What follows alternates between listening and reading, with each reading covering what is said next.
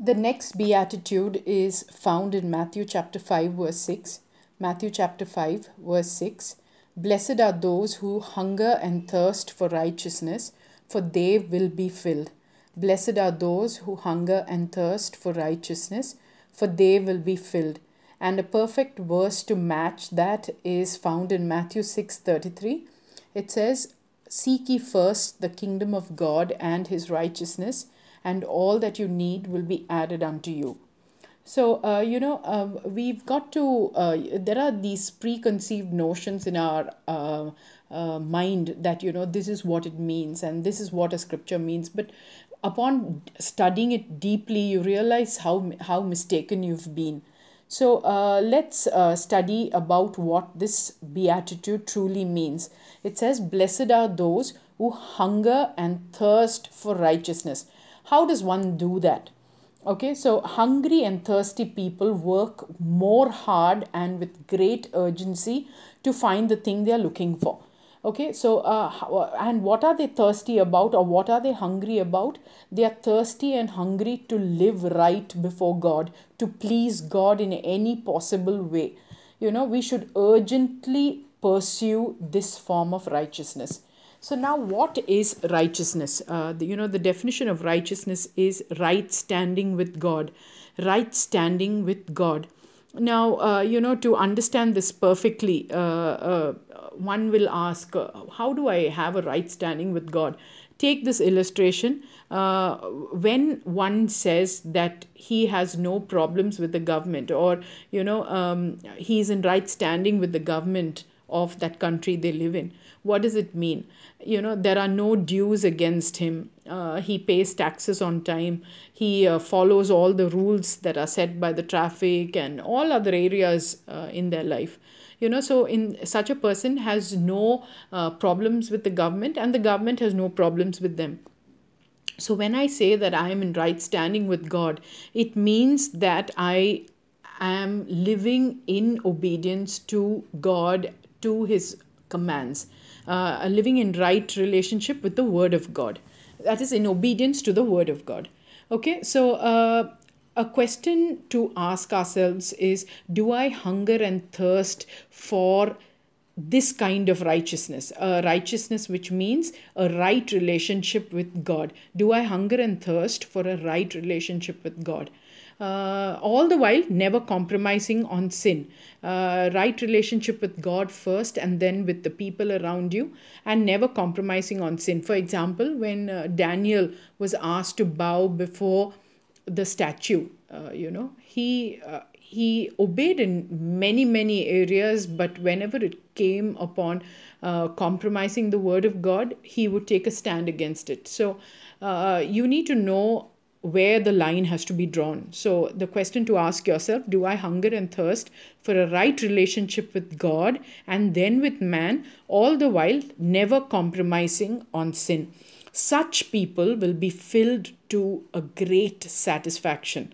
Um, you know, um, the, the song that is popularly sung, As the deer panteth uh, for water. So my soul longeth after you. Uh, and not just after God, but the things of God. You know, uh, now, uh, two examples in the Bible to uh, make one understand this particular beatitude. Uh, let's go to Luke chapter 2. Luke chapter 2 from um, 25. Uh, this particular story is about two people, Simeon and Anna. Now there was a man in Jerusalem called Simeon who was righteous and devout. He was waiting for the con- consolation of Israel, and the Holy Spirit was upon him. It had been revealed to him by the Holy Spirit that he would not die before he had seen the Lord's Christ. Moved by the Spirit, he went into the temple courts. When the parents brought the child out, uh, he took the child in his hands and praised God, saying, So, you know, um, uh, the thing here is Simeon was a very old man and uh, and he was waiting eagerly. He was thirsting to to uh, for the things of god for the things that are to to be you know that has been prophesied so he had a great desire in him and similarly if you see the same story anna from verse 36 there was also a prophetess Anna, the daughter of Phanuel from the tribe of Asher. She was very old. She had lived with her husband seven years after marriage. Then she was a widow until she was 84. She never left the temple but worshipped day and night, fasting and praying. Uh, and you know, there's another woman like this, you know, normally uh, being a widow at such a young age and without any children, it's only natural to remarry. But then, you know, she was so consumed with the things of God, she was so thirsting. Uh, for more of God, that she would just live in the temple day and night, a craving, a deep craving within her. And that craving the Lord saw and filled it. So, blessed are those who hunger and thirst, like Simeon did, like Anna did, and they will be filled with great, unimaginable uh, uh, satisfaction for that craving, you know. So, am I a person like Simeon and Anna? Am I, do I am I ready to sacrifice my worldly pleasures or uh, the things that you know uh, that are not as important? Am I prioritizing God above everything else? That's the question that you need, need to ask yourself. Now, a righteousness that reveals God to be just. That is what this means. Now, for example, you know, many of us think, what is this righteousness? Uh, the perfect uh, verse again to support that is you go to Ephesians chapter 4, verse 28 you know uh, we are sinners uh, and we come to christ we repent and then we are uh, given the forgiveness for our sins. So now what happens uh, let's go to ephesians 4:28 it says he who has been stealing must steal no longer. So basically what is this? Uh, how do i pursue this righteousness? There are certain things that i have been doing but once I give my life to the Lord, I strive or I try to not do that anymore. So, a person who has been stealing must not steal anymore. A person who has been, let's say, addicted to pornography will not again pursue such a thing. So, that is what it means. You, cannot continue in your old life of sin. You need to uh, look for a right standing with God, and that is living holy and blamelessly. So now, uh, you know, uh, when a person in a state of humility, in mourning over his sin, in meekness, uh, and with the passion to rid ourselves of sin, such a person will be filled up with Christ and his nature. So, uh, you know, when I say hunger and thirst, it is not going without a meal, uh, but a passionate longing for something um, that you cannot live without. You know nothing else has any appeal.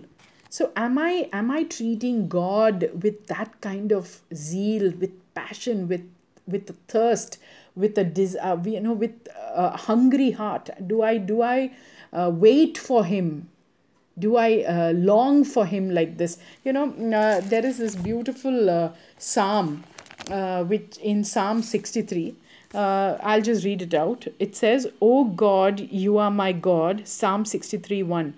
Earnestly I will seek you. My soul thirsts for you. My body longs for you in a dry and weary land where there is no water.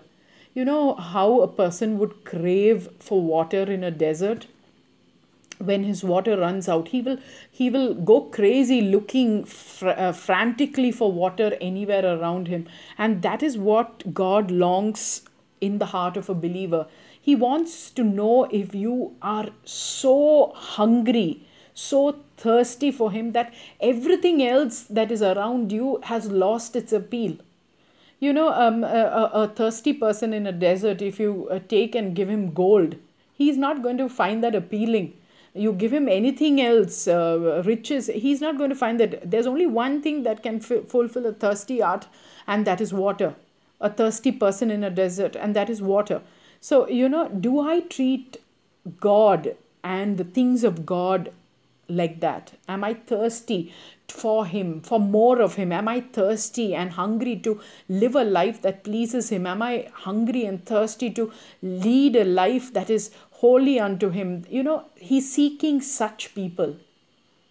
So, this is a beatitude that is a very powerful one, you know. So, how hungry am I for the things of God? How hungry am I, or am I still running after worldly things that have no value? Please think about this. It, it's uh, some very important things that God is looking in the heart of a true believer. These are tests, you know. You can go around and tell people that I'm a believer, but ultimately, God looks at the heart and He cannot be fooled. So, He wants to know is this a person? Because a truly a true believer will really crave for more of God. He cannot be satisfied with just um, uh, you know uh, uh, one uh, one one meeting or let's say he's not he's never going to be. He, there's always more you want of him. So when you are in this state, when you follow the things that God wants you to do, He will fill you up with great revelations. Blessed are those who are hunger and thirst for righteousness,